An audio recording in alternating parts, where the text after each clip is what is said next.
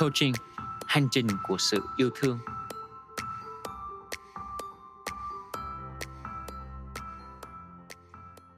Ba nguyên tắc trong việc đưa phản hồi trong huấn luyện.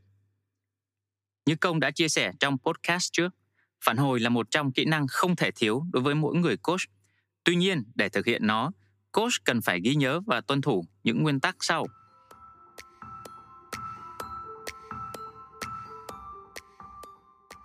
Nguyên tắc thứ nhất, phản hồi với ý định tích cực. Mục đích của đưa phản hồi trong huấn luyện không phải là để chỉ trích, để hạ bệ khách hàng. Coach đưa ra phản hồi là để khách hàng thấy được những điều họ thiếu sót, những quan điểm chưa đồng nhất rõ ràng từ khách hàng. Từ đó giúp họ có thể quay trở lại đúng con đường họ đang đi, hoặc khiến họ nhận ra những mâu thuẫn hay khúc mắc trong chính bản thân họ để họ có thể thay đổi và chỉnh sửa tốt hơn.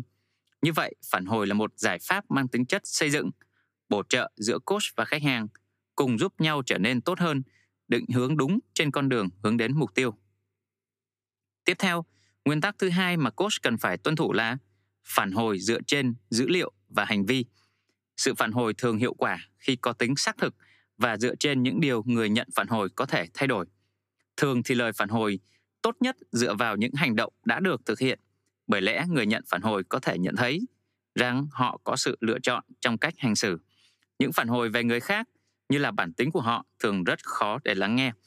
Trong huấn luyện, hiểu được một câu nói mang tính chủ quan hay khách quan là một điều có ích. Đây cũng là một nguyên tắc trong huấn luyện, đó là tính không phán xét. Khi chúng ta đưa suy nghĩ của mình vào câu nói và phản hồi là chúng ta đã vi phạm quy tắc này. Là một coach chuyên nghiệp, phải ý thức được những điều mình nói, tất cả đều phải dựa trên tinh thần trung thực, khách quan nhất. Số lượng dữ liệu và ý kiến cá nhân khi đưa phản hồi ảnh hưởng đến lợi ích tiềm năng, rủi ro và kết quả của phản hồi. Và nguyên tắc cuối cùng coach cần ghi nhớ khi đưa phản hồi là phản hồi mang tính xây dựng và có ích cho khách hàng. Như đã phân tích ở nguyên tắc đầu tiên, đây là một khía cạnh về tính tích cực trong phản hồi. Trong các buổi huấn luyện, việc chủ động hay khi được yêu cầu đưa ra phản hồi, coach luôn cần phải lưu ý và thận trọng. Những phản hồi tốt sẽ giúp khách hàng tự ngộ nhận ra chân lý của bản thân, thậm chí thấy được những điều mà trước nay họ chưa bao giờ thấy về chính con người họ.